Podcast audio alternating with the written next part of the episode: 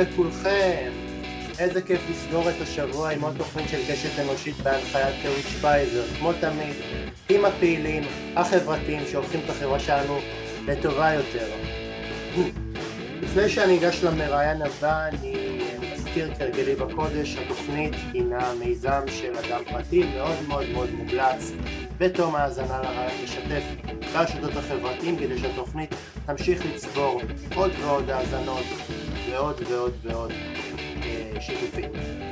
בואו נתחיל. האורח הבא של קשת אנושית להפעם הוא עורך דין ופעיל חברתי ישראלי. הוא נולד בנס ציונה, בנעוריו עבר להתגורר שנה בארצות הברית במסגרת השירות הצבאי של אביו. אה, עוזי, אה, הוא היה רכז שבט צופים ומרכז הנהגת דרום של תנועת הצופים. בשנת 1996 גויס לשירות הביטחון הכללי לתפקיד קצין מודיעין במגזר הערבי באזור רמאללה וקיבל את הכינוי אה, קפטן לואי. הוא היה אמון בין היתר על גיוס והפעלת סוכנים וסיכול פיגועי טרור באזור. הוא פיקד על אזור רמאללה במבצע חומת מגן ב-2002 והפעיל סוכנים בקרב אה, חברים בארגוני הטרור שידוע בהם הוא מסעב חסן יוסוף והיה שותף בכתיבת הפרק הראשון בספר בין החמאס המגולל את סיפור חייו של המבוקש. ב-2005 הוא למד משפטים ומנהל עסקים באוניברסיטת רייכמן בהרצליה ועבר תואר שני בהצטיינות במשפטים באוניברסיטת תל אביב אבל הוא מוכר לציבור הרחב כאחד ממייסדי תנועת קריים מיניסטר שקמה אה, כדי לדרוש את התפטרותו של ראש הממשלה דאז בנימין נתניהו מתפקידו בגין שחיתות שלטונית. הוא היה מעורב בהפגנות ליד בית ראש הממשלה בירושלים במסגרת המחאה הוא ייצג מפגינים שנעצרו ומייצג משפטית ארגוני מחאה אה, שונים הוא גם היה מעורב במספר גופים פוליטיים שונים ב-2019 הוא הצטרף לרשימתו של אלדד יניב ארץ חדשה וב-2021 הצטרף למפלגת תלם בראשות משה בוגי יעלון. טוב, מה אני מדבר הרבה? בוא נציג אותו, גונן בן יצחק. אהלן, אהלן. שלום לך. אהלן. מה שלומך? יופי, בסדר גמור, בסדר. אתה מלקק את הפצעים, אה, מה... עברה אליך שנה אה, לא, לא קלה. כן, האמת שהייתה שנה לא קלה. ואתה שואל ככה חצי בחיוך, אם אני מלקק את הפצעים, אז אפשר להגיד, אה, בהרבה מובנים התשובה היא חיובית, כלומר, הייתה שנה לא קלה, אה, אני חושב שגם מאוד אינטנסיבית מבחינת הפעילות והפעילות המחאה, אבל גם אנחנו נתקלנו בהרבה מאוד עוולות שאני לא בטוח ש... תוקנו מרגע שקמה ממשלה חדשה, ואתה יודע, וזה עדיין בוער, למרות שלפחות הישג אחד אה, היה, וזה החלפה של ראש הממשלה נתניהו, זה לא הופך את, אה, את העולם אה, להיות גן עדן עלי אדמות, ויש עוד הרבה בעיות, והפצעים עדיין קיימים, כן. כן, אבל, אבל עליכם מוטלת אחריות נורא נורא נורא גדולה, כי אתם צריכים להראות שה... שהתנועה ש... שאתה היית בין, בין מייסדיה, אני בכוונה לא נותן את כל הקרדיט דווקא לך, כי אני יודע ש... שאצלכם ב... בתנועה יש רבים וטובים, אמיר, אמיר אסקל, שקמה ברסלר. כן, אז אני אעשה אולי... ישי סגל. כן, ישי הדס, אבל אני, אני אעשה רגע סדר ואני אגיד, בעצם תנועת קריי מיניסטר תנועה שקמה אה, בעצם עוד, אה, נגיד במקביל לענייני נתניהו, אבל היא התחילה כאשר, קצת אחרי שהתפוצצה פרשת הצוללות, ואנחנו התחלנו בפעילות מחאה בפתח תקווה, שהתחילה בעצם כפעילות כדי לתמוך ביועץ המשפטי לממשלה דוקטור אביחי מנדלבליט, כדי לגרום לו אה, לפתוח בחקירה בנושא הצוללות. וככל שהבנו שאין לו כוונה לעשות את זה, ותחושה שלנו הייתה שהוא מורח את התיק הזה, זו הפכה להיות בעצם מחאה נגדו. אה, ובמקום הזה, בעצם הייתי אומר, בפתח תקווה, ייסדנו את קריים אה, מיניסטר. אה, בזמנו, חלק מהאנשים שהקימו את קריים מיניסטר, זה כולל את ישי הדס, חיים שדמי, אלדד יניב, וגם אני הייתי בתוך הקבוצה הזו. גם אל תשכח את מני, מני נפתלי. כן, מני, מני לא היה חלק מקרא מיניסטר, אבל ללא ספק מני היה אחד המחוללים החשובים של המחאה בפתח תקווה, אני חושב, אני, אני פשוט מכיר הרבה מאוד אנשים.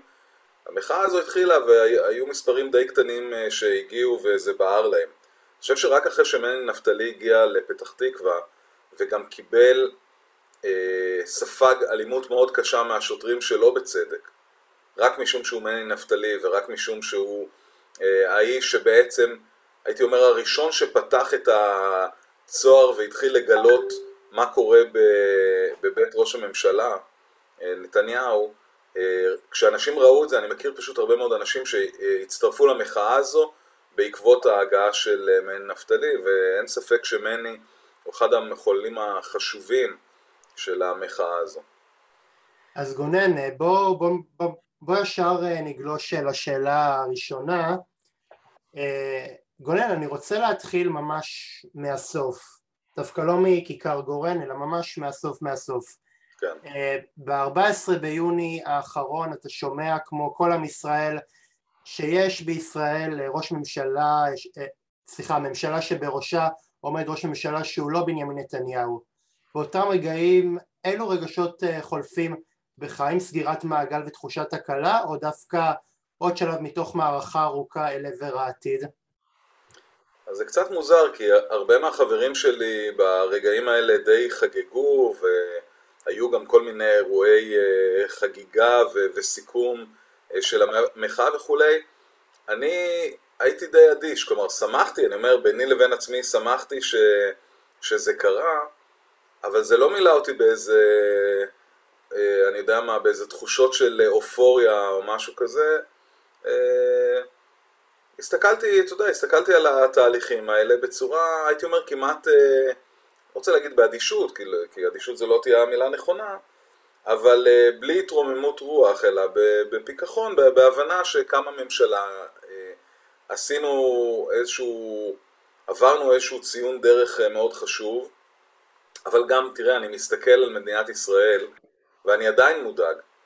אין ספק שבעיניי לפחות, בנימין נתניהו, היה אחד הסימנים והמחוללים של הרבה מאוד בעיות, החל בשחיתות, אה, שחיתות אישית ושחיתות אה, שלטונית, דרך אה, זה שהוא עבר למצב שבו הוא מנסה בצורה גלויה לפגוע בדמוקרטיה הישראלית, ולכן בנימין נתניהו במובן הזה היה באמת סמן ימני, תרתי משמע, של, של הרבה מאוד בעיות.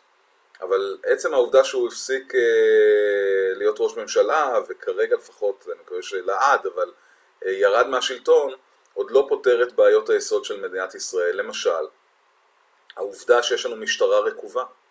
משטרת ישראל, אני אומר את זה לצערי, כי המשטרה חשובה לי, אני חושב שזה ארגון חשוב, אין לי שום כוונה אה, שהארגון הזה ייפגע, אבל זה ארגון היום שהוא ארגון רקוב, ארגון שיש בו תרבות של שקר, שיש בו תרבות של אה, אלימות, שאני אומר, יחד עם, אה, עם מח"ש, שזה הארגון שהיה אמור בעצם לפקח ולטפל בבעיות האלה, מח"ש לא עושה את תפקידה כהלכה, מח"ש זה גוף של משרד המשפטים, ואנחנו מקבלים משטרה רקובה, והריקבון הזה היום בא לידי ביטוי בהרבה מאוד דברים אחרים, למשל, בחוסר היכולת להתגבר על אלימות במגזר הערבי, למשל אה, בעובדה שיש אה, אה, חוסר אמון הולך וגדל בין הציבור לבין המשטרה, אז אני בעצם מנסה לומר שאני מאוד מפוקח ולכן לא הייתי באיזו התרוממות רוח כשנתניהו סיים את תפקידו.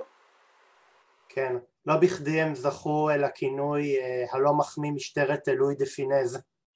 כן, ובאמת אנחנו, תראה, גם היום אני ראיתי ידיעה של לירן לוי בוואלה, עיתונאי לענייני משטרה של וואלה, על טענה של קצין בכיר במשטרה שהמפכ"ל וקצינים בכירים במשטרה אה, הורו להעביר בעצם מסמכים שקריים לוועדת החקירה של מירון. אנחנו נמצאים באמת, אה, בעיניי, אני בכוונה העליתי דבר ראשון את נושא המשטרה, כי מדינה דמוקרטית בלי משטרה טובה, משטרה שמטפלת בבעיות, משטרה שיש בה תרבות ארגונית כהלכה, מדינה דמוקרטית לא יכולה להיות דמוקרטית, ולכן אנחנו רואים אנרכיה. כן, אבל אני חושב שהמשטרה הרכיבה ו... ו... והתרוקנה מתפקידה דווקא במהלך שנות כהונות, כהונותיו הכל כך ארוכות של בנימין נתניהו, כי כאשר אתה, אתה לא ממנה בן אדם שלפיו יקום וישק דבר, אלא אתה ממנה כל מיני מריונטות שכל התפקיד שלהם הוא לא, הוא לא לחקור ראש ממשלה ואנשים רבים צריכים לשלם בשביל מעטים כל כך, בשביל בסופו של דבר להגן על, על, על ארכי מושחת, אז לא בכדי הגוף הזה מתפורר, אני מקווה שדווקא הממשלה הזאת תהיה הזדמנות לתיקון, לא שאני תולה בה גדולות ונצורות, אבל אני מקווה ש, שהרבה מאוד נורמות ש, שהוחדרו לממש... למשטרה, נורמות של שחיתות, של אלימות, כמו שאתה אומר, יתחילו להיעלם. לא, לא במטה קסמים אלא בהדרגה.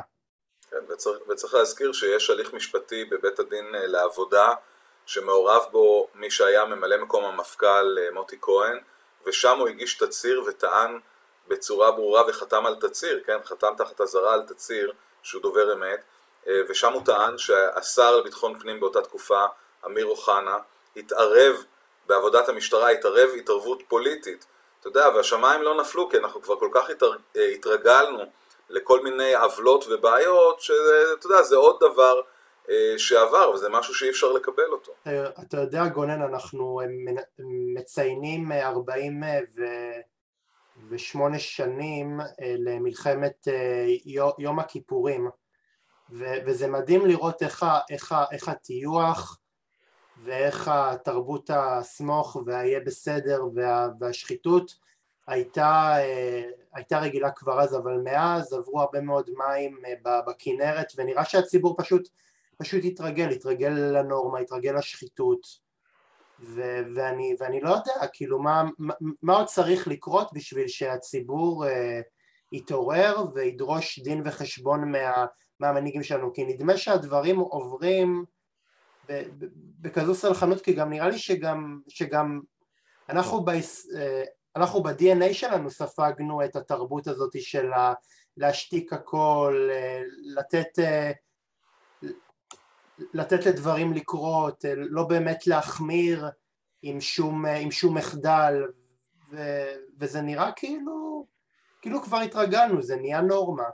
כן, אם כי צריך לומר, אני חושב, תראה, אני בעצם המחאה שלי בבלפור, אני מדבר על בלפור, המחאה שלי התחילה בסוף מרץ 2020, מוצאי שבת, כשבעצם, נדמה לי ביום רביעי או חמישי, אני חושב שזה היה יום רביעי, בני גנץ די מדהים את כל המדינה ומודיע שלמרות שהוא למעשה קיבל יותר מנדטים, הוא מתכוון להקים ממשלה שבראשה יעמוד בנימין נתניהו. אני חייב להגיד, אני הייתי בשוק מהעניין הזה.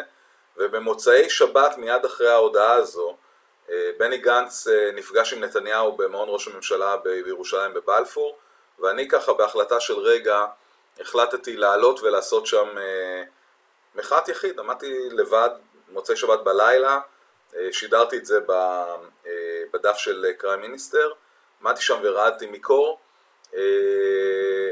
ולא לא, לא ידעתי, לא חשבתי אז שבסופו של דבר תקום מחאה כל כך רחבה. כלומר, מה שאני מנסה לומר זה שלמרות הדברים שאמרת, בסופו של דבר אנחנו מסתכלים על המחאה שהייתה נגד נתניהו, הייתה מחאה מאוד מאוד גדולה, אולי אחת הגדולות שהיו אי פעם, אתה יודע, אנשים נוטים להזכיר כל מיני אירועים נקודתיים. ההפגנה הענקית שהייתה ב-2011, ההפגנה שבזמנו הייתה במלחמת לבנון הראשונה, במה שאז כונה כיכר מלכי ישראל והיום לצערנו נקראת כיכר רבין.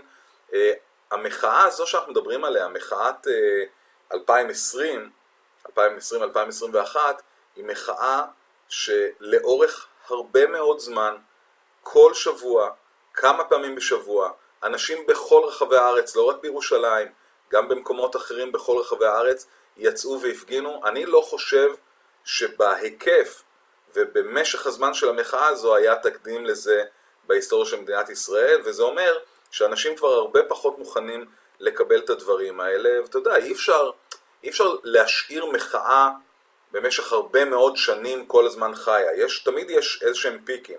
פיקים, אתה עולה למעלה, אחרי זה יש איזשהו אה, שקט. אז עכשיו אנחנו, קמה ממשלה חדשה, כולם רוצים לתת לה את ההזדמנות אה, לשנות ולתקן, אנחנו נמצאים ממש בחיתולים אה, של הממשלה הזו, אני חושב שזה גם הוגן לתת לה זמן, אבל, אבל צריך לזכור שבסופו של דבר אנשים לא גילו אפתיות, אלא כן באו ו... ונלחמו ויצאו שבת אחרי שבת וגם במהלך השבוע, אז אנחנו קצת פחות, אה, הייתי אומר, קצת פחות אדישים ממה שאנחנו נוטים לחשוב על עצמנו. כן. רונן, אני, אני, אני מבטיח שאני אחזור לזה בהמשך, למחאה נגד ביבי, אני רוצה להתייחס רגע למשהו אחר,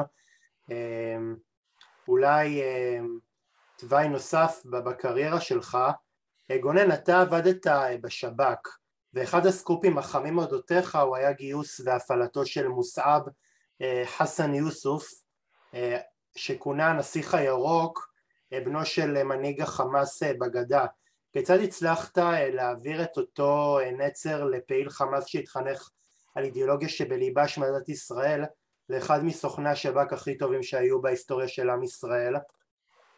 אז אני אגיד ככה, אני כבר אקלקל את הסיפור קצת ואני אגיד אה, שעם כל הקרדיט שיש לי או אין לי בסיפור הזה, קרדיט אחד אני לא יכול לקחת על עצמי וזה הגיוס שלו. אני לא גייסתי את הנסיך הירוק, אני הגעתי לנפת רמאללה למעשה אה, כשתהליך הגיוס שלו כבר היה בעיצומו ובעצם אה, עמיתים אחרים שלי בשירות הביטחון הכללי באמת עשו עבודה מדהימה וגייסו אותו, גם חוקרים וגם רכזים. אני בכלל צריך להגיד ששירות הביטחון הכללי אתה יודע, דיברנו קצת על המשטרה, אני, אני באתי מארגון שהנורמות שלו, בטח אחרי פרשת קו 300, היו נורמות אחרות לחלוטין, ביכולת של הארגון לבדוק את עצמו, אה, לתחקר, להגיד, טעינו, אה, כשלנו. אתה יודע, אני, אני מסתכל על אה, דוברות המשטרה, במשטרה לא משנה מה קורה, תמיד המשטרה בסדר, תמיד זה מבצעים נהדרים, לא, לא משנה מה היה, אצלם תמיד הכל בסדר. שב"כ הוא לא ארגון כזה, ארגון שיודע להסתכל פנימה, אני זוכר את רצח השר רחבעם אה, זאבי שגם ציינו השבוע, אגב הרוצח של השר זאבי, חמדי קוראן, יוצא ממש משטח שאני הייתי רכז שלו, אוקיי? יוצא ממש מהשטח שלי. אז שב"כ הוא ארגון שמצד אחד יודע להגיד כשלנו, כך אמרו אחרי רצח רבין, רבין וכמובן רצח גנדי, אה, אבל מצד שני היו לו הצלחות אדירות, ובאמת הגיוס של הנסיך הירוק, חושב אחת ההצלחות המדהימות, אה, קשה מאוד בפרק זמן קצר להסביר את המורכבות של גיוס של אדם כמוהו, אבל אני חושב שכל בר דעת מבין שלגייס בן של אחד מראשי החמאס בגדה, שייח' חסן יוסף, אבא שלו, הוא לא סתם דמות בכירה בחמאס, מי שתקופה ארוכה שימש גם דובר החמאס בגדה, אנחנו מדברים על אחד מהאנשים שיחד עם קבוצה מאוד קטנה של אנשים הקימו את אה, תנועת אה, חמאס באמצע שנות ה-80 בגדה, בן אדם שהיה בקשרים עם שייח' יאסין ואחרים שהיו ממקימי תנועת חמאס, אגב גם היום הוא עדיין מנהיג מאוד משמעותי, הוא גם חבר פרלמנט מטעם חמאס, ואז ההעזה, התעוזה אה, לפנות לבן שלו שנעצר אגב הנסיך הירוק נעצר כמחבל כאשר הוא היה בדרכו לבצע פיגוע, לשבת עם הבן אדם הזה, לזהות שיש את אותו, הייתי אומר, סדק, אה, שדרכו אפשר אה, לנסות ולגייס אותו, ובאמת אה, לגייס אותו ולהתחיל להפעיל אותו אל מול חמאס. אני חושב אחת ההצלחות הגדולות של שירות הביטחון הכללי באותה תקופה. לי התמזל להיות חלק מזה, אבל אני לא יכול לקחת קרדיט של מי שעשה את זה. אבל מה בעצם אתה מגלה שם? איזה, איזה פרצה? האם, האם זה אה, דומה למשל של אה, יקום המלפפון ויכה את הגנן? כן, זה, זה מאוד מורכב, אבל אני אגיד ככה, קודם כל אני רוצה קצת אה, לספר למאזינות ולמאזינים על המפגש הראשון שלי עם, אה, עם הנסיך הירוק, שאני בעצם חניך בנפת רמאללה ואני מגיע לאחת הפגישות הראשונות, אה, תשמע, אני באתי מרקע, כן, לא הכרתי פעילי חמאס כל כך לפני זה, ואני קורא את התיק האישי שלו. מדובר במחבל שהיה בדרכו לבצע פיגוע על ישראל, מדובר בן אדם שהיה חשד שכל רגע נתון רוצה לרצוח את המפעיל שלו, איש השב"כ, בחור קיצוני, מסוכן, אולי אפילו איזשהו סימן שאלה על, על הכשירות הנפשית שלו, ואני, עוד לפני שנכנסתי לפגישה, דמיינתי בעיניי מפלצת, אתה יודע, איך נראה פיל חמאס, רוצח, מפלצת. ואני נכנס לפגישה, יושב על הכיסא בחור צעיר, בן 19, לא יודע, 19 וחצי, אה, נראה כמו הארי פוטר, כמו שאנחנו רואים בסרטי הארי פוטר, עם הקרב והמשקפיים, נראה כמו הארי פוטר. כלומר, נראה בלתי מזיק בעליל. אה, אגב, הוא באמת בלתי מזיק, אבל אה, בחור חריף בצורה יוצאת דופן, חוצפן בצורה יוצאת דופן. אגב, לא בכדי קוראים לו הנסיך הירוק, כי הבחור עד היום, אתה יודע, הוא מבחינתו אה, נסיך ובצדק. וכשאנחנו מדברים בעצם על שאלת המניע, כלומר, מה גורם לבן אדם לעשות את זה? הרבה מאוד אנשים חושבים ש... איך מגייסים סוכנים, מקורות, בצד הפלסטיני או בכלל, כן, מה שמכונה ככה, הישראלים אומרים תמיד משת"פים, אני לא אוהב את המילה משת"פים, אני אגיד מקורות או סוכנים, איך עושים את זה? נותנים להם כסף, אז לא, התשובה היא לא כסף, כסף, אה, בוא נגיד, בן אדם שמוכן לעשות דבר כזה עבור כסף, זה כבר מראה שיש איזושהי סיבה אחרת שבגללה הוא עושה את זה, ובמקרה של הנסיך הירוק, אמרת יקום המלפפון ויכה את הגנן, זה מאוד מעניין, כי יש בזה הרבה מאוד במה שאמרת. אה, אני חושב שלמוסא היה קשר מאוד מורכב עם אבא שלו, אה, אבא שמצד אחד היה דמות באמת מאוד נערצת, אה, מנהיג דתי, מנהיג פוליטי, חבר פרלמנט מטעם חמאס, מנהיג בתוך חמאס, והנה הבן הבכור שלו מוסעב, בחור עם אגו בשמיים, בחור מאוד מוכשר, אבל הוא לא, לא מצליח לצמוח מתחת לעץ אורן הזה שנקרא אבא שלו, כי מתחת למחטים של אבא שלו הוא לא יכול להיות מנהיג דתי כי הוא, כי הוא לא כל כך דתי, והוא לא יכול להיות מנהיג פוליטי כי הדעות שלו מאוד אה, שונות מהדעות של רוב האנשים שסביבו. ויש עוד אה, דבר אחד שמתגלה לי רק בהמשך, אה, ואנחנו לא ידענו את זה בזמן שאנחנו הפעלנו אותו, אבל זה מתגלה לי שנים אחר כך, כשאני טס לארצות הברית אה, בעצם להיפגש איתו כשהוא בורח לארצות הברית ואני כבר לא בשב"כ, הוא מספר לי משהו שעד אותו רגע הוא לא סיפר לאף אחד, אבל מאז כמובן הוא מדבר על זה והוא גם מרשה לדבר על זה, ובעצם הוא חושף בפניי בביקור ראשון שאני עושה בארצות הברית, כשאנחנו כבר לא בשב"כ, כשאני כבר מגלה, חושף בפניו מי אני, כי הרי בזמן שעבדנו, שעבדנו ביחד בשב"כ הוא לא ידע מי אני, הוא רק, כמו שאמרת, הוא הכיר אותי בתור, בכינוי שלי קפטן לואי, אה, וכשאני נמצא בארצות הברית הוא מספר לי שבגיל חמש הוא נאנס על ידי בן של אה, חברי משפחה, הוא לא סיפר מעולם על האונס לאף אחד. אה, כשהוא מספר לי בגיל 31, כשאני מגיע אליו לארצות הברית, באמת פעם ראשונה שהוא פותח את הפצע הזה שהוא הותקף מינית בילדותו, לילה שישבנו ודיברנו על זה, כשהוא פותח את העניין הזה, לילה מאוד קשה לשנינו, גם, גם רגשית, אתה יודע, אני מגיע אז הברית כשהבן הבכור שלי בן חמש, אז אתה יודע, גם כאבא לילד בן חמש, הוא מספר לי שהוא את הדבר הזה בגיל חמש. היה דבר מאוד מאוד מאוד קשה, ואני חייב להגיד, וגם הלם מזה שמצד אחד ידענו שיש משהו, אתה יודע, שיש יש איזשהו גרעין שאנחנו לא, לא מפצחים אותו אה, בקשר אליו, אבל מעולם בעצם לא הצלחנו להבין לעומק מי הוא ומה המניעים האמיתיים שלו אה, אה, כשהוא התחיל אה, לעבוד איתנו. אה, ואני חושב שהוא החזיק הרבה מאוד שנים, אתה יודע, היה לו איזה חשבון לא סגור עם ההורים שלו, עם החברה הפלסטינית, וזה עוד אחד מהדברים שדחפו אותו לעבוד איתנו. סיפור אה, מעניין, נראה לי הרצאה בפני עצמה, אבל אני אה, בכל זאת רוצה להתקדם. זה מאוד מאוד מעניין, מאוד מאוד מעניין, זה, זה באמת, זה, זה לא, זה לא אל... זה לא לדוקו, אני נראה לי סופר צריך צריך, אה, או איזה מחזאי מוכשר צריך להמחיז את הסיפור הזה, כי זה באמת אה, אה, סיפור מז'אנר הספרות ה... הספרות של האימה או המדע הבדיוני. כן. גונן, אה, באיזה שלב התחלת להיות מעורב בפעילות אה, חברתית? האם זה התחיל עוד לפני עידן נתניהו, שדווקא כהונתו האחרונה של נתניהו כראש הממשלה האיצה את המעורבות הזאת? אז הייתי אומר שאם אני מנסה ללכת אחורה, אז אני חושב שבמידה מסוימת הפעילות החברתית שלי התחילה אפילו לפני שהצטרפתי לשב"כ. אה, אני הגעתי כסטודנט צעיר אחרי השירות הצבאי המצ'וקמק שלי לבאר שבע, התחלתי ללמוד באוניברסיטת בן גוריון, התואר הראשון, התואר הראשון הראשון שלי, מתוך שלושה תארים ראשונים, אה, היה תואר ראשון בפסיכולוגיה, והתחלתי ללמוד אה, בבן גוריון וחיפשתי עבודה. ובמקרה ראיתי מודעה שמחפשים רכזים לתנועת הצופים. אני אגב לא, לא בוגר תנועת הצופים, אני הייתי במכבי צעיר בנס ציונה, אחרי זה הייתי בנוער העובד, אבל אה, לא הייתי בצופים, והגעתי להנהגת דרום אה, לחפש עבודה.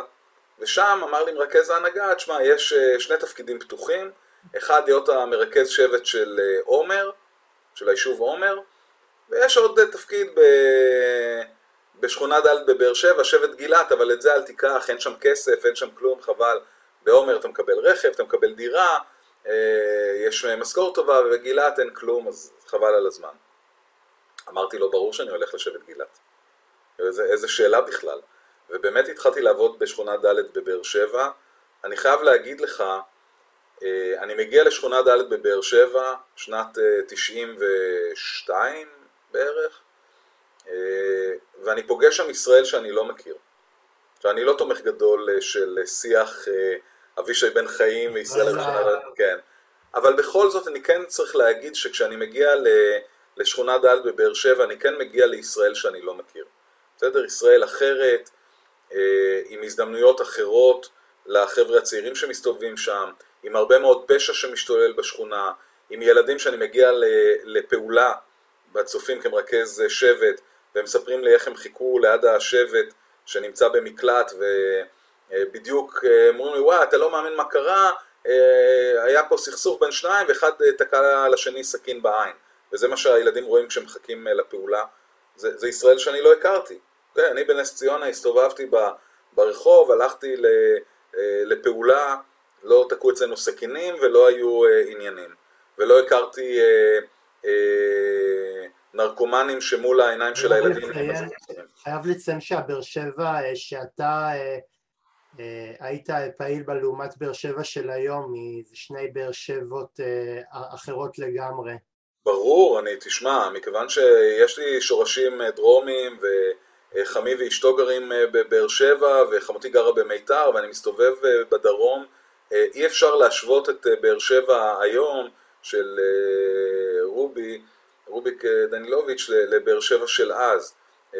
עם, עם הפארקים ש, שקמו בה וכולי, אני בטח אי אפשר להשוות, אבל אז אני מגיע לשכונה ד' ואני רואה ישראל אחרת, אבל אני גם רואה חבר'ה צעירים מתוך השכונה עם כוח פנימי ל- לעשות uh, שינוי, ובאמת כל החבר'ה שהיו אצלי מדריכים ומדריכים צעירים uh, בצופים, כולם חבר'ה ש- שיצאו מהשכונה והגיעו רחוק, uh, אבל אני חושב ששם המודעות החברתית שלי בעצם uh, התחילה, ו- וזה חלחל. אחרי זה הייתי עשר שנים בשב"כ, יצאתי, למדתי משפטים, ודי בהתחלה, כשהייתי אה, עורך דין צעיר, הייתה פרשה אה, שמוכרת כפרשת איי-קיוטק. איי-קיוטק חברה שבעצם עשתה עוקץ על צעירים, שלחה להם אס.אם.אסים, ואז באיזשהו שלב התחילה לפתוח תיקים אה, בהוצאה לפועל נגד צעירים, בטענה שהם היו צריכים לשלם על כל מיני אס.אם.אסים של אודישנים וכל מיני קשקושים אחרים. ואני, זה התחיל מזה שהיה לי איזשהו פורום, פורום ב, ב, באינטרנט שעניתי על כל מיני שאלות משפטיות, ומישהו שאל אותי משהו על איי-קיוטק, עניתי, ובאותו יום קיבלתי אלפי פניות של אנשים שאותה חברה עקצה אותם.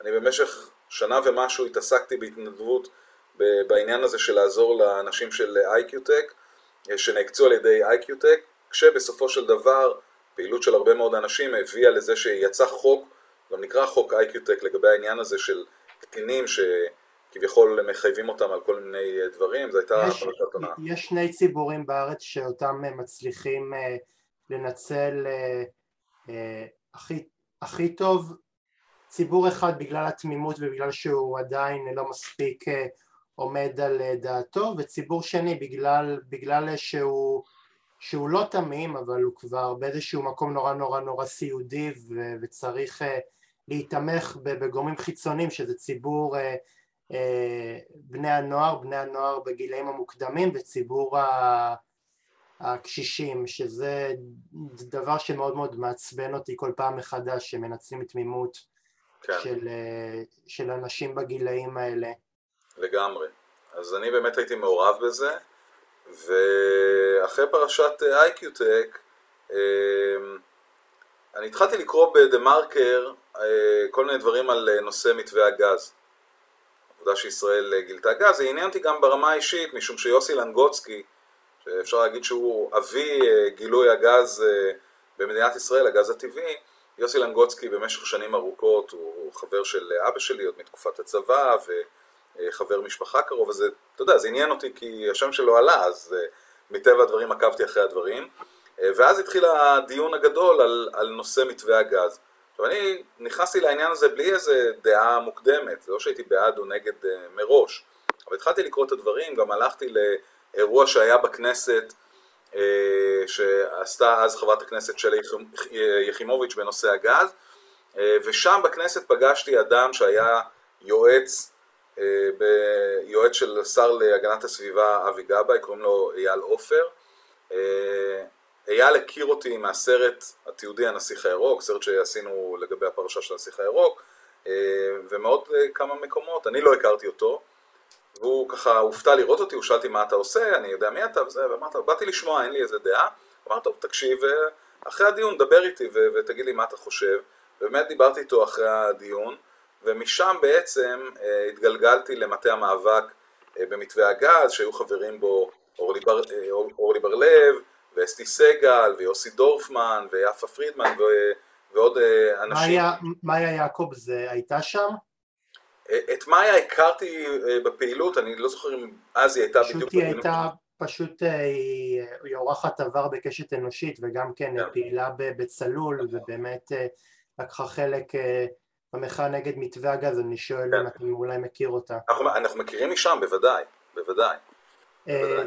תגיד, גונן, אתה משרת בשירות המדינה אה, כבר, ש... כבר רבות בשנים.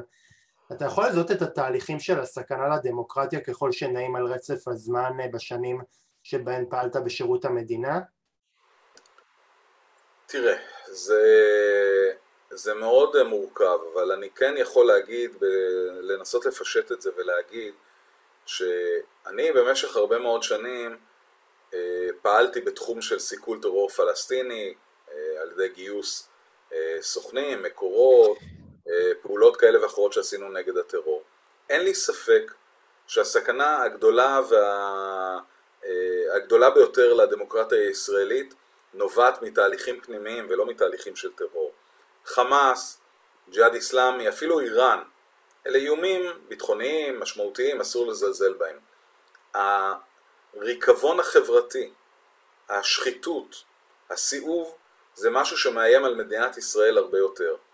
תראה, אה, אה, דבר אחד, איזה פרט אחד בביוגרפיה שלי לא כל כך עלה, אבל אולי שווה להזכיר אותו, וזו העובדה שאני במשך אה, כמה שנים עבדתי בחברה קטנה, חברה ישראלית קטנה שנקראת מיישה, מיישה זה חיים בסווהילית, והחברה הזו מסייעת לפארקים ושמורות, למנוע ציד לא חוקי בעיקר של פילים, גם אה, בעלי חיים אחרים באפריקה. ויצא לי, במסגרת העבודה בחברה המדהימה הזו, אה, לצאת אה, כמה פעמים, מספר לא, לא, לא מועט של פעמים לאפריקה ולהיות במדינות, באמת מדינות שעברו תהליך של ריקבון, למשל, מה שפעם נקרא זעיר, היום זה נקרא הרפובליקה הדמוקרטית של, של קונגו, DRC, ומדינות אחרות.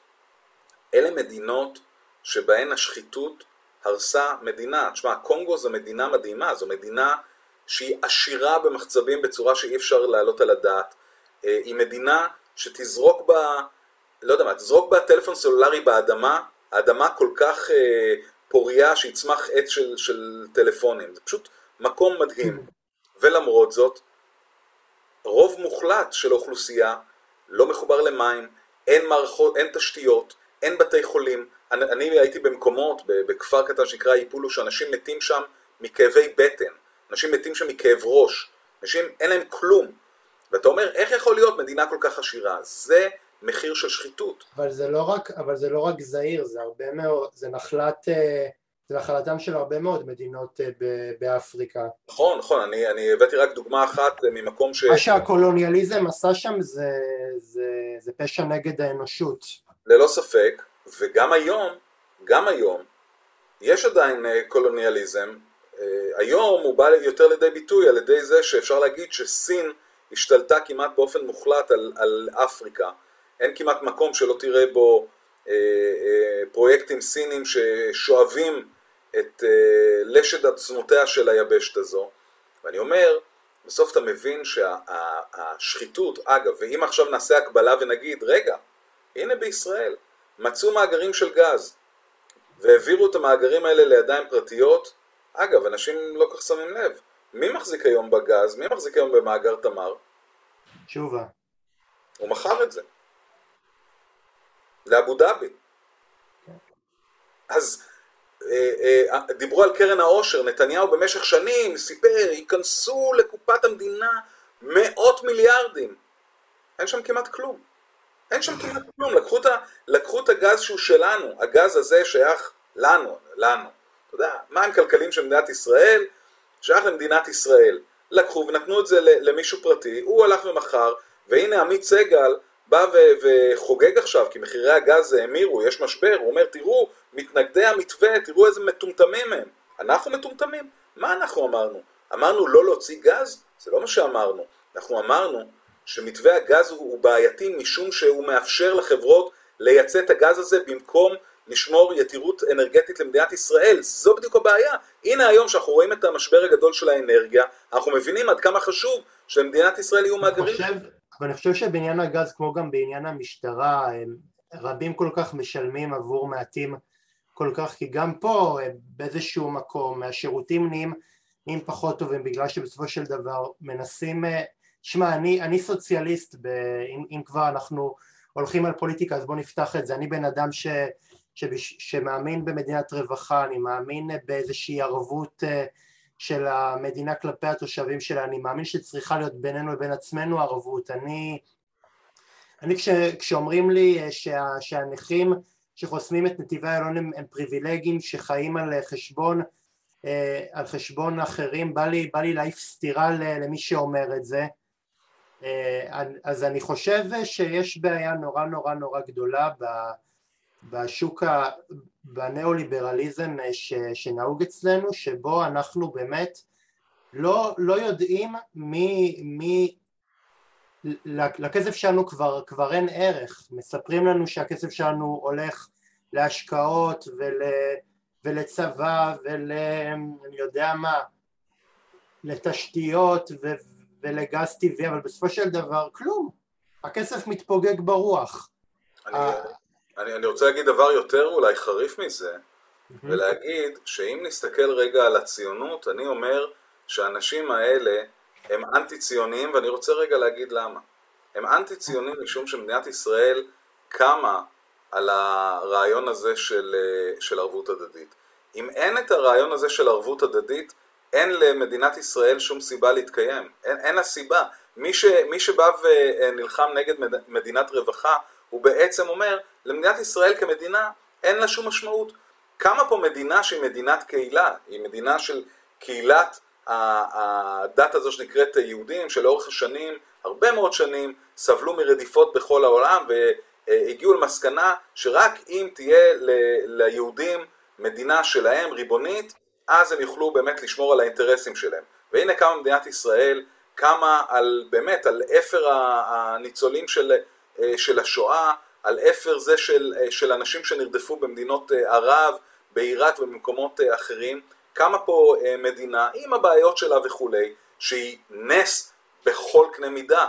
התהליך שמדינת ישראל עברה ב-70 ומשהו שנותיה, הוא, הוא לא נתפס בכלל. איך מהאוד המוצל של, של השואה ושל פרעות קמה מדינה כל כך חזקה, שהיא מעצמה אזורית וכולי, והיום באים ואומרים לנו שהדבר הזה שעבד, הערבות ההדדית, העובדה שמדינה דואגת לאזרחיה ש, ש, שזו לא השיטה, אבל זה עבד עד היום, זה עבד עד היום. והנה אנחנו תמיד גאים שאנחנו יוצאים ומחלצים אנשים מכל מיני אנשים שיצאו לטיול פרטי ואנחנו מחלצים אותם מגובה הרי אני לא יודע מה. אה, אה, הדברים האלה עובדים.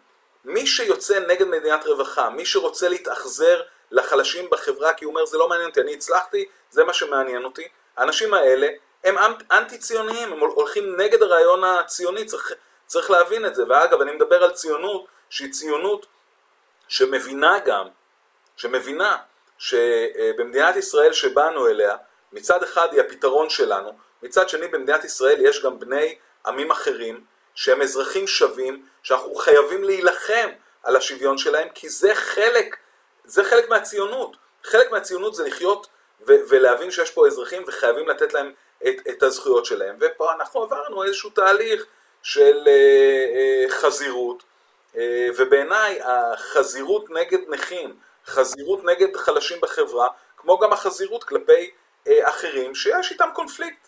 בסדר, החיים הם לא גן עדן, יש קונפליקטים, לא הכל רואים אה, עין בעין, אבל אנחנו פה ביחד, והעתיד של ילדיי והעתיד של אה, ילדיהם של אה, האזרחים הערבים ימשיכו להיות כרוכים אחד בשני, ומי שלא מבין את זה, את זה הוא פשוט אידיוט.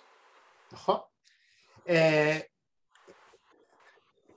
גונן, באמת רציתי לשאול, כמי שלקח חלק בשני מאבקים, לא בעצם, רגע דיברנו על זה, גונן, איך אתה חושב צריך להמשיך את המאבק בשחיתות השלטונית ביום שאחרי נתניהו, האם להחריף את הטון הפוליטי שלה או שדווקא להתמקד בללחוץ על הפרקליטות למצות את הדין נגד נתניהו? תראה, קודם כל, אה, יש כרגע משפט, אני, אני מאוד אה, מנסה, אתה יודע, מרגע שההליך שה, הזה עבר להליך משפטי, יש מערכת משפט, אני מאמין במערכת המשפט. אה, שוב, כמו כל דבר בחיים, מערכת המשפט הישראלית היא לא מושלמת, אבל אני חושב שאני גם אומר את זה גם כעורך דין. יש לנו מערכת משפט מאוד מאוד טובה, יש לנו מערכת משפט שנוהגים לצטט אותה גם בחו"ל. אני אומר לשמחתנו ולמזלנו, מערכת המשפט היא חזקה. לכן, ברגע שהתיק של נתניהו עבר לפסים משפטיים, אני סמוך ובטוח, ולכן אני רגוע לחלוטין. אני לא מרגיש צורך להתערב בזה, המערכת המשפטית עושה את העבודה. יש דברים אחרים שעדיין צריך להילחם בהם. אמ, אני ממש בימים האחרונים, אם לספר קצת במה אני מתעסק, אז אה, אותי מאוד הקפיץ העניין הזה של החנינות שהעניק אה, נשיא המדינה אה, יצחק הרצוג אה, לעורכת הדין גילה נפתלין, אחותו של רב הכותל שהוא מקורב אה, אה, לנשיא, לשוקי פורר, אביו של שר החקלאות עודד פורר, שגם חתם להרצוג על המסמך שאפשר לו לרוץ לנשיאות. הדברים האלה מאוד מטרידים אותי כי אני רואה בהם שוב סממנים של הון שלטון. זה אגב גם תשובה, אתה יודע, לאנשים שאמרו, אתם הולכים רק על הראש של ביבי, וכת רק לא ביבי, אז פתאום, אגב, אנשי הרק ביבי, כן, כת הרק ביבי, אני לא שמעתי אותה קמה וקופצת על העניין הזה של אה, בוז'י הרצוג. אני לא זוכר שבוז'י הרצוג הוא חבר בתנועת אה, חירות, אבל יש להם את הסיבות שלהם למה הם אה, מעדיפים לשתוק ולא להגיד מילה על, ה, על הדבר הזה. אני אומר לך כעורך דין, תשמע, אתמול הייתי באחד מבתי הכלא בישראל. הלכתי להיפגש עם לקוח חדש.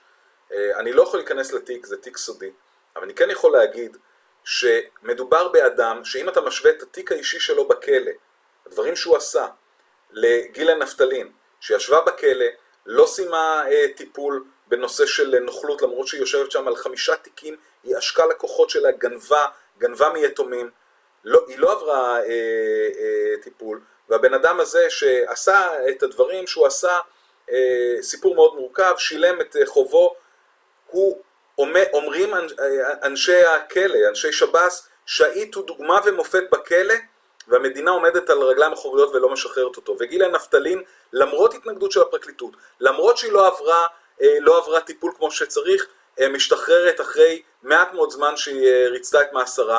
אני מצטער, אני בין היתר מאמין בשוויון בפני החוק, וזה לא שוויון בפני החוק, אז זה אחד הדברים שאני מתכוון להילחם בהם, כי זה פשוט מקומם.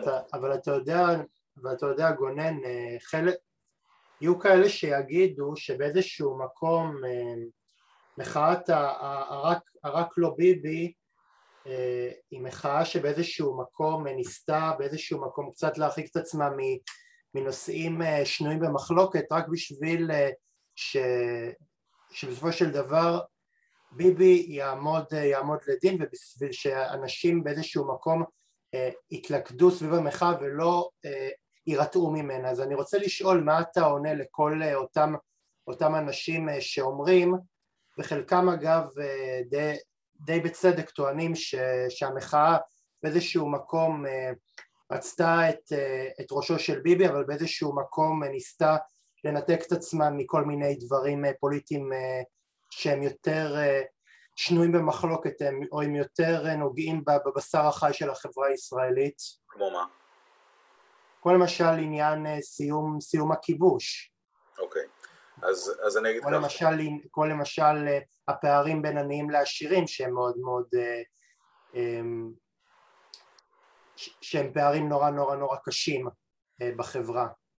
תראה, אני, אני לא נוטה ללכת ולנפנף אה, בדברים שאני עושה, אבל אני כן אגיד, רגע כתשובה לדברים האלה, אה, קודם כל זה לא נכון, אנחנו היינו מאוד ממוקדים במאבק נגד נתניהו ובאותו זמן עשינו עוד כל מיני דברים, למשל, אני רק אביא דוגמה אחת, אני עתרתי נגד עיריית פתח תקווה, אה, בזמנו הייתה מחאה של אחינו ואחיותינו בני העדה האתיופית שהפגינו באזור של מנדלבליט בגלל האלימות והיחס המחפיר שהם אה, חווים אה, ברחוב וגם מצד המשטרה.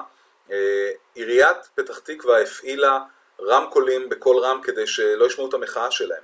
ואני עתרתי, שילמתי מכספי אגרה, הלכתי לבית משפט, עתרתי נגד עיריית פתח תקווה וגם ניצחתי בעניין הזה, כששופט בבית המשפט המחוזי, אגב שופט חרדי, בא ואמר לעיריית פתח תקווה, המעשים שאתם עושים הם מבישים, והוא דרש מהם במפגיע להפסיק, ובאמת על המקום הם הודיעו אה, שהם אה, מפסיקים את הדבר הזה, אז הנה רק אה, דוגמה אחת קטנה, אני יכול להביא עוד הרבה דוגמאות אחרות, שתוך כדי המאבק הזה נאבקנו גם מאבקים אחרים. זה נכון שבתקופת מחאת בלפור, הרבה מהקשב שלנו היה למקום הזה, אבל אני רק לאחרונה הייתי בבקעה, הלכתי אה, אה, לסייע שם למשפחות אה, של בדואים שפינו אותם ממקום שהוכרז כשטח אש, למרות שהם חיים שם, השאירו אותם בלי כלום. כלומר, בעיניי, מאבק אחד הסתיים, המאבקים החברתיים השונים ממשיכים ואנחנו עדיין פעילים בהם. נכון, שוב, שבתקופת נתניהו ראינו בזה באמת עניין עקרוני, לסיים את שלטונו כדי שאפשר יהיה להתפנות גם לדברים אחרים, אבל אני לא חושב שזנחנו את המאבקים האחרים. אני, אני דווקא הייתי מציע לכם לשנות את, את השם קריי מיניסטר לשם אחר, זאת אומרת לא, לא להרפות מהנושא של השחיתות השלטונית, שלא יהיה לרגע ספק, שחיתות שלטונית יש אה, מן מסד הטפחות בכל אה, מקום שבו אתה הופך אבן במדינה, הרשויות המקומיות אה, מושחתות בצורה מחרידה, אה, הגופים אה, שמנהלים את היום יום שלנו מושחתים בצורה בלתי רגילה, הצבא מושחת, המשטרה מושחתת, אה, משרד התחבורה נגוע בשחיתות, אה, צריך לדעתי להילחם מלחמת חורמה בשחיתות כי זה עניין של חיים ולמוות, זה עניין של להיות או לחדול כי כמו שאתה אומר ואמרת את זה בצורה אה, יפה מאוד, מדינות מושחתות הן מדינות מתות. ואנחנו צריכים בשביל להמשיך אה, לקיים את עצמנו, להילחם מלחמת חורמה בשחיתות, זה לחם חוק של החיים שלנו כאן. נכון, נכון, אבל אני אגיד לך, הקריים מיניסטר הפך להיות מותג אה, כל כך מוכר, שאני חושב שלפחות לי יהיה קשה להיפרד ממנו. כן. אני, אני... אז, אז, אה, אז קריים מיניסטר לצד הרבה מאוד פעילויות אחרות שאתם עושים. גונן, יהיו כאלה שיטענו שנפתלי בנט היה אלטרנטיבה המוסכמת על מצביעי המרכז שמאל רק משום שלא עמד נגדו כתב אישום.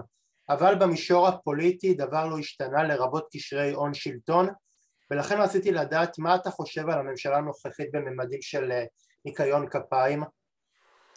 אז תראה, אני חושב שעוד מוקדם אה, לחלק לממשלה הזאת ציונים, באמת הם אה, רק התחילו, אני גם פה ושם שומע מכל מיני מקומות, מכל מיני משרדי ממשלה, שהם אה, נכנסו פשוט לאיי חורבות. במשך יותר מעשור הרסו את המשרדים הממשלתיים, אנחנו יודעים מה קרה במשרד החוץ ש... שנהרס, אנחנו יודעים מה קרה במשרדים אחרים, לכן אני, אה, למרות שאני בן אדם קצת חסר סבלנות באופי שלי, אני חושב שכן אה, ראוי לתת אה, לממשלה הזו סיכוי. עכשיו תראה, הממשלה הזו מורכבת מאנשים שונים, עם חלקם יותר קל לי ועם חלקם פחות. נפתלי בנט באופן טבעי, ראש הממשלה, הוא לא אה, האדם שאני הצבעתי לו, אוקיי? או לא מי שאני הייתי רוצה לראות כ, אה, כראש ממשלה, אם היו נגיד בעולם, אה, אה, בעולם אחר. אבל אה, בסופו של דבר קמה פה ממשלה שאני שמח עליה, אני חושב שגם ממשלה שבהרבה מובנים מייצגת הכי טוב את החברה הישראלית יותר טוב מאשר ממשלות אחרות. יש בה שמאל, יש בה ימין, יש בה מרכז, יש בה ויכוחים פנימיים שהם טובים, בסדר? זה, זה, זו מהותה של דמוקרטיה, אתה לוקח את הגוונים השונים של החברה הישראלית וביחד נותן להם לנהל את המדינה. בסוף, אה, אני אה, שמסמן את עצמי לצורך העניין כאיש שמאל, אה, מבין גם שהפוליטיקה הישראלית לא הצליחה להביא את השמאל למקום שבו הוא יכול להקים ממשלה לבד. זו, אלה העובדות. ואני רוצה להיות ריאלי, ואני רוצה ממשלה מתפקדת, ולכן אני אומר, זו הממשלה שקמה, אני תומך בה, אם אה, נראה בשחיתות אנחנו נפעל, אה, כרגע קצת מוקדם לי.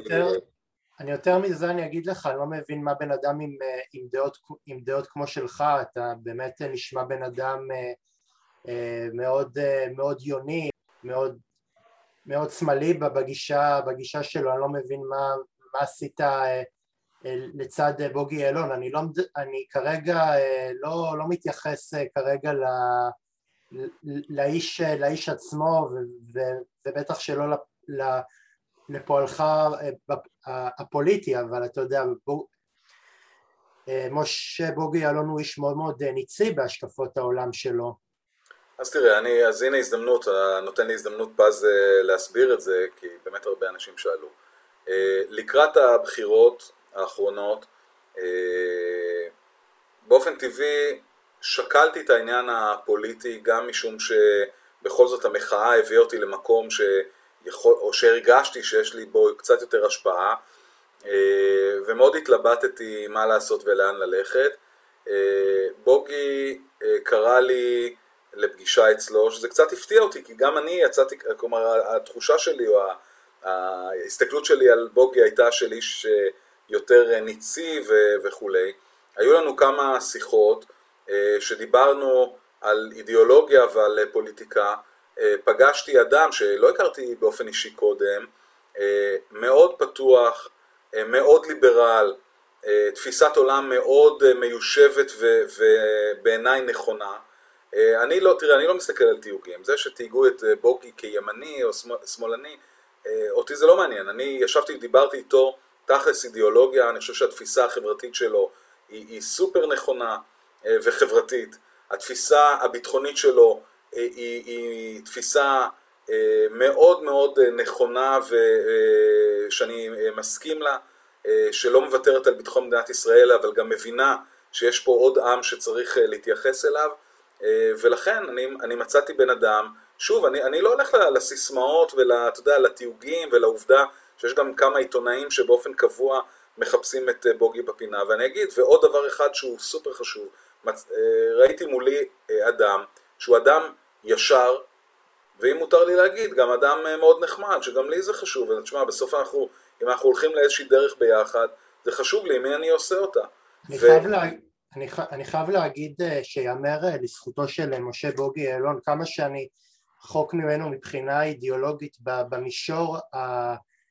של הניקיון כפיים ושל היושרה, באמת ישר כמו, כמו סרגל, כמו סרגל והוא גם לצערי הרב לא נשארו הרבה אנשי ימין שאני יכול לנהל איתם דיאלוג ואני יכול באמת להעריך אותם כי באמת לא, לא נשארו כאלה, אני מדבר איתך על אנשים ימניים מהדור הישן, הוא באמת בן אדם ש, שאפשר לנהל איתו ויכוח, ויכוח על עקרונות, הוא לא לוקח כל דבר לפסים אישיים ואומר, אומר טוב אתה בעדי, אתה בן אדם רע, סליחה, אתה נגדי אתה בן אדם רע, אתה בעדי אתה בן אדם טוב, בן אדם שמסתכל על המציאות בצורה אה, אה, אובייקטיבית, לא, מהפר, לא מהפירמה של אה, אתה בעדי או אתה נגדי. וכיף לראות שעוד נשארו אנשים כאלה. אני מאוד קיוויתי שבוגי ייכנס לכנסת. אמרתי לו גם באיזשהו שלב במהלך הקמפיין שלנו, כשראינו שתלם לא, לא מתרוממת בסקרים, אמרתי לו שאני חושב שיהיה נכון שהוא ינסה בכל זאת לוותר על הקבוצה שהלכה איתו, שזה בסדר, זה, אני אומר, זה חלק מהפוליטיקה, ובכל זאת ינסה אה, כן אה, להשתלב, כי אני חשבתי שהנוכחות שלו אה, בכנסת יותר חשובה מהנוכחות שלי או של כל בן אדם אחר, ואני מסתכל גם היום, אני אומר מרחק של מעט זמן אחרי זה, ושואל את עצמי, אתה יודע, אני ככה שואל את עצמי האם זה היה נכון ללכת עם בוגי, אני אומר לך שהתשובה היא חד משמעית כן, אני, לא רק שאני לא מצטער על זה, אני גאה שהלכתי איתו, ואני מקווה שבוגי בסופו של דבר כן ימצא את עצמו אה, מגיע למקום של השפעה, כי הוא פשוט איש מאוד מאוד מאוד מאוד חיובי. כן. הטרגדיה שלו, אבל שהוא, שהוא נורא לא, לא פוליטיקאי, נגיד בכל העניין הזה של, של אלאור עזריה, הוא, הוא לא הבין ש, שהוא מוקף ב, בעדר של שועלים, אז אתה יודע, הוא הלך אה, נורא נורא עם האמת הפנימית שלו, הוא לא, הוא לא הבין, הוא לא, הוא, הוא לא, הוא לא זה לא שהוא לא הבין, זה לא שהוא לא הבין, אני לא חושב שהוא לא הבין, אני חושב שהוא הבין היטב, אני חושב שהיושר שלו, המצפן, המצפן שלו, הוביל אותו לעשות את הדבר הנכון והישר ולא את הדבר הפופוליסטי. זה בדיוק הסיבה שאני חושב שבוגי אה, הוא מנהיג, ותשמע, בסוף מנהיגים, אגב, גם בהיסטוריה, גם אם אתה קורא בתנ"ך, לא כל המנהיגים של עם ישראל, המנהיגים של, של היהודים, תמיד היו פופולריים, בסדר?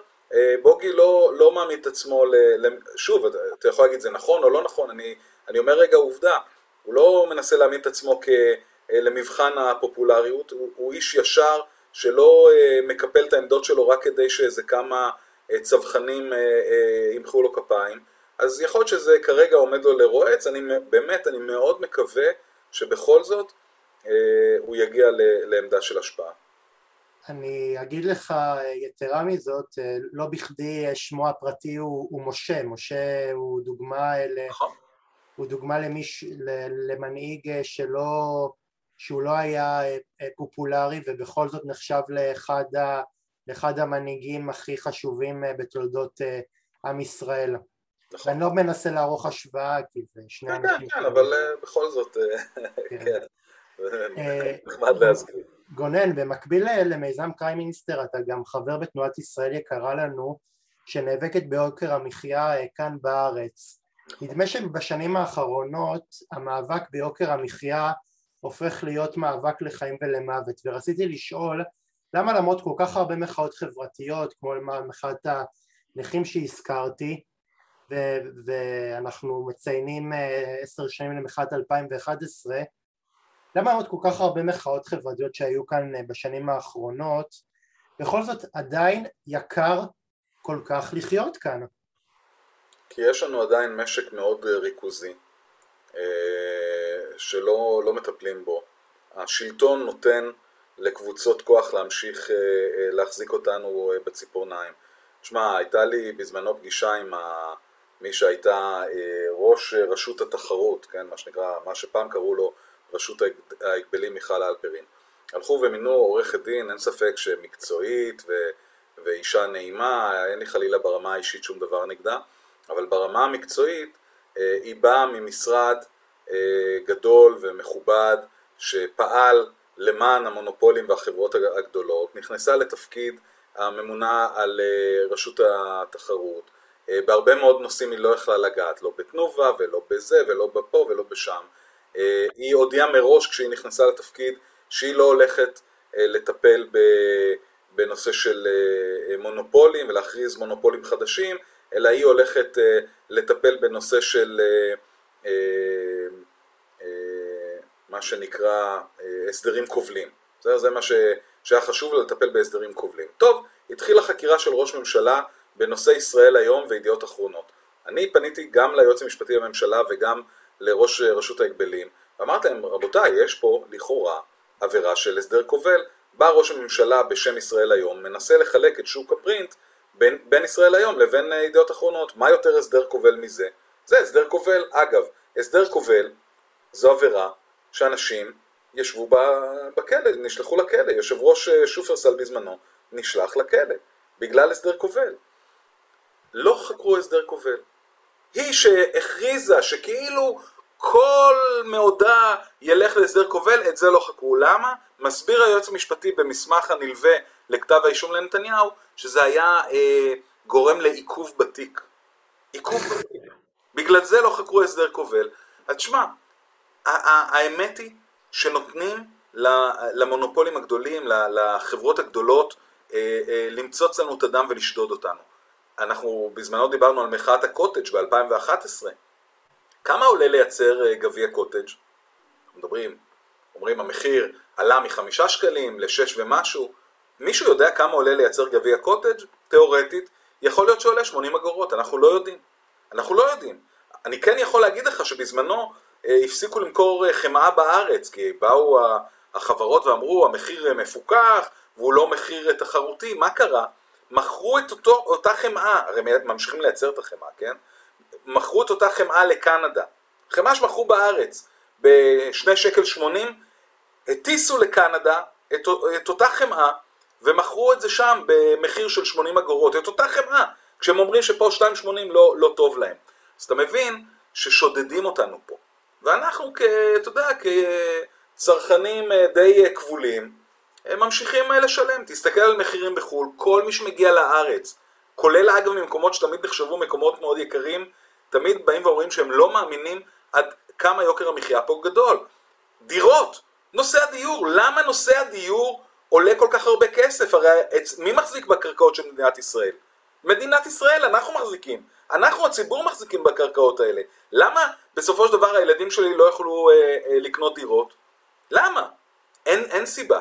הסיבה היא מחזיקים אותנו מתחת למגף, מחזיקים אותנו מתחת למגף, אה, אה, שבויים של החברות הגדולות, אה, יש פה משק מאוד ריכוזי, לא מטפלים בעניין הזה, ואנחנו היינו יכולים לחיות ברמת חיים הרבה הרבה הרבה יותר גבוהה. ועוד לא אמרתי כלום כמה עולה לנו, כמה עולה לנו כל נושא הכשרות, עוד לא אמרתי כמה עולה לנו כל זה שאין תחבורה בשבת וטיסות אל על, ולא דיברתי עוד, עוד אלף ואחד דברים, היינו יכולים לחיות פה בגן עדן. אנחנו דופקים את עצמנו בעניין הזה. אני חושב שאנחנו יכולים בעניין הזה לבוא בטענות uh, כלפי עצמנו על זה שאנחנו לא מספיק, uh, על זה שאנחנו לא מספיק, uh, ברכה לי המילה, זה שאנחנו לא מספיק uh, נלחמים בשביל uh, מחירים uh, נורמליים. כן, אבל גם, תראה, אבל אני, אני באמת מבין שקשה כל הזמן, אני אומר דווקא בתור אקטיביסט ומי שנמצא כל הזמן במאבקים, קשה להיות כל הזמן במאבקים, באמת קשה. אנשים פה מנסים להתפרנס, מנסים לגדל משפחות, גם ככה קשה. אנשים עובדים שעות מאוד ארוכות, אגב, ביחס ל-OECD, אה, ישראלים עובדים הרבה יותר, הרבה יותר קשה, מרוויחים בעצם פחות, יוקר המחיה הגבוה, וזה, אתה יודע, זה חלק, חלק מהמנגנון פה, חלק מהשיטה. ואנשים רוצים לחיות, שמע, בסוף אנשים חוזרים הביתה בסוף יום עבודה, מותשים, רוצים לתת תשומת לב לילדים, ואין להם כוח עכשיו לצאת ולהיאבק על מחיר הקוטג'. אבל תשמע, בחו"ל אנשים בשביל להוריד את המחירים גם לוקחים יום חופש ועולים על, על ניידות משטרה, פה בארץ זה לא קורה. המחאות המנומסות כאן בארץ הן לדעתי בין היתר הסיבות לכשל השוק שקורה כאן. אתה יודע, באיפשהו מובלע בדברים שלך קודם, אה, ואפשר להגיד את זה גם עכשיו, אנחנו בסוף עם שבא אחרי הרבה מאוד שנים של גלות ויכולת להסתגל לשלטון כזה או אחר. היהודים בכל המקומות שהם גרו, לא משנה איפה, במדינות ערב, באירופה, בכל מקום שהם היו, הם הסתגלו לשלטון ומצאו דרך להתמודד איתו בלי להתקומם ובלי לעשות שום דבר. ויכול להיות שזה גם נשאר איכשהו טבוע לנו קצת ב-DNA. אתה יודע אנחנו בסוף אנשים מאוד צייתנים, אנחנו שולחים בגיל 18 את הילדים שלנו אה, לצבא, למרות שלא תמיד אנחנו אוהבים את מה שהילדים שלנו עושים שם. אה, חלק מהצייתנות שלנו, אנחנו עם מאוד מאוד מאוד צייתן בסוף, ויכול להיות שזה גם איכשהו קצת משפיע. גונן, אה, לקראת סיום, האם קריים מיניסטר שאתה נמנה על מייסדיה סיימה את תפקידה ההיסטורי או שמא מדובר בתנועה שלפניה עוד יעדים להגיע אליהם? תראה, אנחנו סיימנו את המחאה הזו של בלפור ושאלנו את עצמנו את השאלה הזו. ישבנו, אה, חלק מהאנשים ככה, אה, ב, נגיד בקדמה של, של קריים מיניסטר וגם עם כל החברים אה, בעמותה, ושאלנו את עצמנו את השאלה הזו. אני חושב שקריים מיניסטר לא סיימה את התפקיד שלה. אני חושב שיש עוד הרבה מאוד דברים לפתור. קריים מיניסטר כרגע עומדת לצידי בעניין הזה של הבג"ץ שאנחנו רוצים להגיש נגד בית הנשיא, אנחנו גם הגשנו מכתב בשם קריים מיניסטר לשר הדתות בנושא של רב הכותל, שאנחנו חושבים שצריך להשעות אותו, ואני חושב שלצערי, מכיוון שכמו שאתה אמרת, יש עוד הרבה הרבה הרבה כיסים של שחיתות במדינת ישראל, אני חושב שקריים מיניסטר אה, כן תמצא את עצמה ממשיכה במאבק הזה נגד אה, השחיתות אה, עוד הרבה מאוד זמן.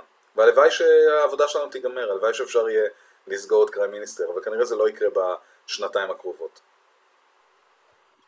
שמע, אה, בשחיתות צריך אה, להיאבק אה, באמצעים כימיים, כי אם, כי אם אתה לא נאבק באמצעים כימיים אז האנושות, אז השחיתות בסופו של דבר זה כמו, זה כמו קינים, יש קינה אחת והקינה הזאת משריצה עוד קינה ועוד קינה ועוד קינה עד שבסופו של דבר היא גורמת לפריחה בכל, בכל הראש. חד משמעית, אני מסכים איתך לגמרי. גונן, לסיום, למה מוקדשת המלאכה שלך היום אה, בתחום המקצועי? אה, אני עובד כעורך דין, אה, באמת גם ממשיך לייצג חלק מפעילות ופעילי המחאה שעדיין יש נגדם כתבי אישום, אגב, לא הזכרנו, אבל גם אני בעצמי מתמודד עם כתב אישום אחרי שנכנסתי מתחת לתותח מים, מכתזית, בהפגנה בבלפור ב-2020, בקיץ 2020, בניסיון למנוע מהמשטרה להפעיל את התותח מים הזה נגד אה, מפגינות ומפגינים.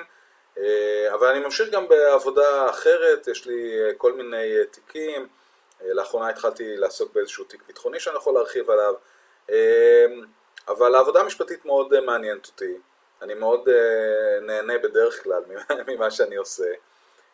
אני גם עובד על איזשהו סרט יהודי חדש, אבל זה עוד מוקדם לדבר עליו, ואני כבר כמה שנים עובד על סרט תזמין, אתה, אתה תזמין אותי, כן? חד משמעית, חד כן. משמעית, חד משמעית. גונן, uh, משום מה מרגיש לי שהיינו יכולים להמשיך לדבר ככה עוד שעות, אבל לצערי הרב זמננו תם, ואני נורא נורא רוצה להודות לך וגם לכם, מאזיננו לתוכנית קשת אנושית, על כך שלקחתם איתי חלק ברעיון המעניין הזה. מזכיר לכם את מספר הטלפון שלי אם אתם רוצים גם אתם לקחת חלק בתוכנית קשת אנושית מספר הטלפון שלי הוא 050-353-1729 ומייל אהוד שפיזר שטרודל ג'ימל נקודה קום זה הפרטים שלי להצטרפות לתוכנית תודה רבה לכם שהייתם איתי אה, כמדי שבוע ביום שישי אה, בשעה אה, עשר בבוקר. אה, נתראה בפרק הבא של קשת אנושית. תודה רבה ולהתראות. thank you.